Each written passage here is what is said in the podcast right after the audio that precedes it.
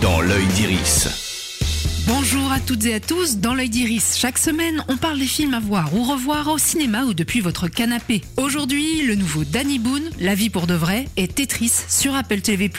On y a tous joué mais on ne connaît pas toujours son origine, et il faut dire que c'est assez dingue. C'est le mélange du mot grec tétra, qui veut dire quatre, et du mot tennis. Ce jeu n'est pas juste addictif, il s'installe littéralement dans votre tête. Inventé par le russe Alexei Pajitnov au cœur de la guerre froide, la course pour en acquérir les droits dans le monde entier devient un véritable casse-tête politique où chaque intervenant risque sa vie et sa liberté. Vu dans Rocketman ou Kingsman, Taron Egerton est ici l'entrepreneur chargé de négocier les droits de Tetris pour Nintendo. Après une première partie nécessairement bavarde pour expliquer les enjeux des droits de commercialisation, Tetris passe en mode film d'espionnage. C'est tendu et franchement passionnant. À découvrir actuellement sur Apple TV+.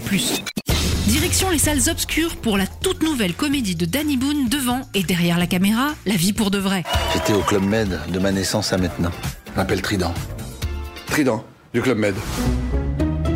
Tu pourrais quand même accueillir euh, ton petit frère. Demi-frère. Ah, encore mieux, je prends moins de place. Je veux retrouver mon amour d'enfance de mes 8 ans, Violette. Je peux dormir ici alors? Venu à Paris pour retrouver son amour d'enfance, Trident va non seulement retrouver le demi-frère dont il ignorait l'existence, mais aussi celle qu'il pense être la fameuse Violette. Sauf que non, il s'agit de Roxane, que son frère a précipité dans ses pattes pour se débarrasser de lui au plus vite.